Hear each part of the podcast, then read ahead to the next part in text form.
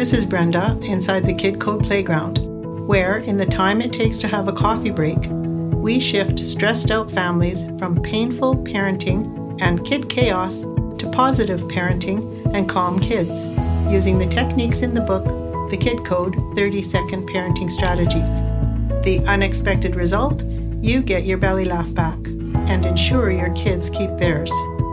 In this podcast, pointed straight at your heart, we understand that parents struggle with two big problems time and strategies that work on the spot. Every time you tune in, you'll find something to help you get right now relief in an upset with your kids. Because every parent deserves a peaceful parenting experience, and every child deserves a peaceful parent. Are you ready?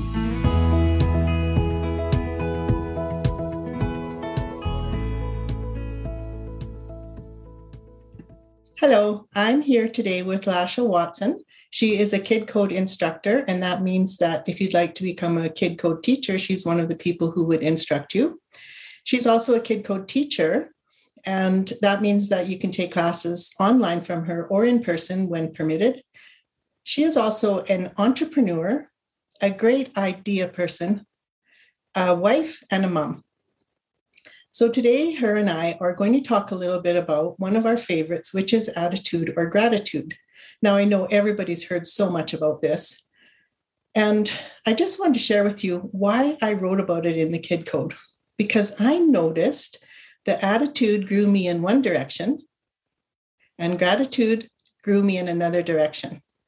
And I felt kind of like um, life is a little bit like a vending machine. What you put in is what you get out. So I noticed when I put in attitude, I got out misery. and when I put in gratitude, I got out good tidings.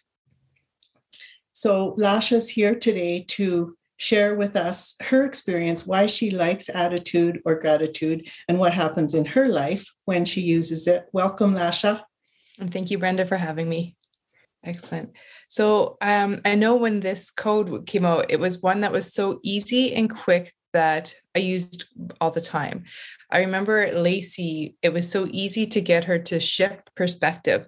So whether it was like I would call it the green-eyed monster creeping up, or she'd want something or felt I always said no, we just take a recognize, say, is a green-eyed, green-eyed monster coming up? That was our own analogy of like this greed or demanding something. And uh, she would often pause. That was kind of our moment to take a breath. Oh, okay, the green eyed monster's here. There's some turmoil. We each take a breath and we'd exercise. List off what are three things that you're grateful for. And it was amazing how quick she would come up with the three things she was grateful for. So whether it was in the grocery store or shopping somewhere, take a look. What's in the cart? What are three things you've already picked in the cart? and it becomes it would loosen, loosen everything up. We'd start to laugh about it. And as we continue to do this, you know, she's now 15 it becomes a way of being. And so, you know, it's something that we've kind of integrated into our relationship. So when we get that tug of war between feeling the lack of something and we're demanding more, it's a matter of recognizing between our relationship, you know, what are you grateful for within me and what am I grateful within you? So there's an exchange now within our relationship.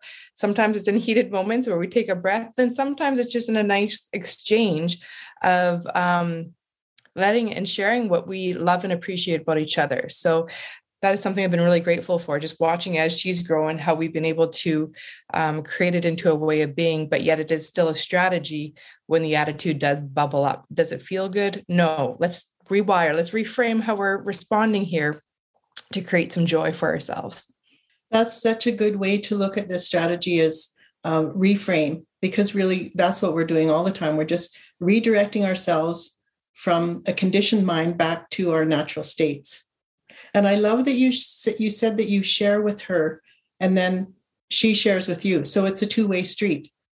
I, that is such a good strategy as a parent, I think, because you know we're just we're learning too all the time, aren't we, as parents? I, am still I, learning.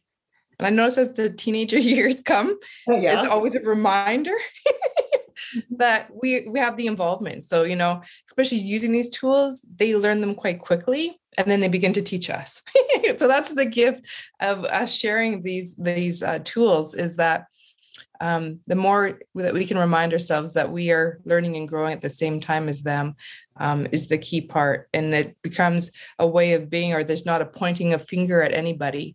It becomes um, a growth spurt for both, or an exchange, a contribution to each other.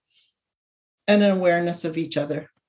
Yeah. You know, as uh, not so much always as mom and child, but person to person is very respectful, I think. You know how I used it when I first thought about attitude to gratitude. One of the things I taught my grandkids over many months was the idea that how did they want to feel when they were done an activity uh, because they always felt good when they started it. For example, they'd hop in the back seat of my car and I have a TV on the on the back headrest and they'd ask for some movie for the trip and I'd say, okay, and how do you feel now? And they'd say, well, good. And I'd say, well, how do you want to feel? Because really, our work is about self regulating back to our nature and not letting ourselves get into, you know, hissy fits and stuff like that just because it doesn't feel good and it's not our nature. And the kids, you know, sometimes they'd say, well, I want to feel good, but I want to watch the movie too. And so it didn't happen overnight, but over a long period of time, like a few months, it was really remarkable to see that they did want to feel good when they we arrived at the destination. And i'd say to them okay we're here so we have to turn the tv off. And they eventually started of their own volition to say thank you instead of having a fit when the movie was over. So that teaching and then another thing i did last year that i really liked was uh, over time i would say to them attitude or gratitude? Which one do you want to feel? And then i would stop talking. If if in other circumstances they would be inside of attitude because it feels so terrible to them and our whole goal is well-being. It is. And that's a good reminder. I know um, just integrating gratitude as in our family. So sitting down at supper so be like hey what are three things you're grateful for in your day? This is something that i'll get feedback from people. Geez your kids are so polite but it just becomes their way of being. Like they'll sit down at supper, thanks, this is so good. And so I don't even have to like, you know, initiate that because that just becomes the muscle of their appreciation for for for the meal or for their day. So um, that's another way of just us integrating that into our our days or you know going to bed. What were the you know your three favorite things in your day, which is another kind of way just to shift what were you grateful for in your day as they unwind? So as they go to sleep those are the things that they're reflecting on is the, the good or the the fun and the things that they were grateful for. You know i noticed that kids did not like being asked what did you learn today? Mm. you know I, I, every time i ever asked it it was like eh, you know or it just it didn't interest them. But when you ask the question what were you grateful for today? What felt really good for you that's a whole different ballgame and a whole different conversation a whole whole different level of interaction it is, and you get communication from them because then they do share. And so that's another thing where I'll get things from them, what happened in the day, and share with the other parents, and they'll be like, "How'd you get that?" and then I think I don't recognize it. Be like, "Oh, because I asked, you know, what or who made you giggle today?" Or you know, different ways to ask those questions, but it creates that the habit of communication and and the sharing. Yeah, have you used it in your own life very much? Like, I mean, apart from with the kids, and also before I forget, um, how much do you see the kids use it? The kids use it, I feel, quite frequently, even within each other. So if Lacey recognizes Remy and Remy recognizes Lacey, they just call them on it. it becomes just a natural um, kind of a joke, but yet we use it. Um, I use gratitude every morning. I write 10 things that I'm grateful for. Mm. And so I notice that's just kind of a morning ritual that I like to start my day off and it kind of just sets my day off on the right step. So I feel that that initiates my day. Um, and it's and I do when I, my own green-eyed monster comes creeping in. It's like, oh, I'm driving the minivan, not the Cadillac. Okay, let's go back to listing five things that I'm grateful for about my minivan or, or what stage I'm in. So yeah, I I'm continually using the gratitude because it does. It just takes the weight off. It creates lightness, and it really brings me back down to feeling grounded to what I do have and the joy that it yeah, I got a minivan. It fills lots of kids, you know, and it reminds me um, how full I am. Oh, that's such a nice way to, to look at that. Yeah, it's a gracious way to, to be able to live, isn't it? It is. When, yeah. when you, I just have another question about the kids. So when you said that the kids use it with each other, can you explain that just a little bit more? Yeah. so like, you know, they're, they're, uh, once again, I feel like they're quick to hear each other more. So they might be like Lacey and I having a conversation, and Remy might catch her demanding or being ungrateful for something. So he might interject and be like, "Gratitude. What what are you grateful uh-huh. for?" so it might be a little bit cheeky, but the thing is he recognizes and vice versa. So if remy is complaining or whining about something um, many times they'll go back before then that nice reset. I was like okay that's right you guys let's take a deep breath let's all list.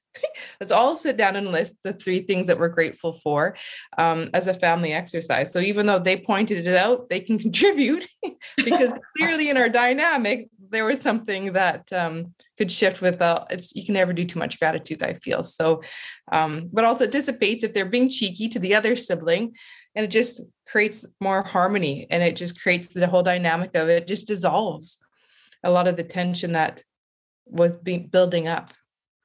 But that shows your environment. The sibling can feel the increase of the discomfort that's happening to to interject or to contribute with awareness yeah that's really wonderful lasha Thank you so much for sharing your experience and coming on with me today. And thank you especially for helping parents help themselves and help their kids. My pleasure. Thank you.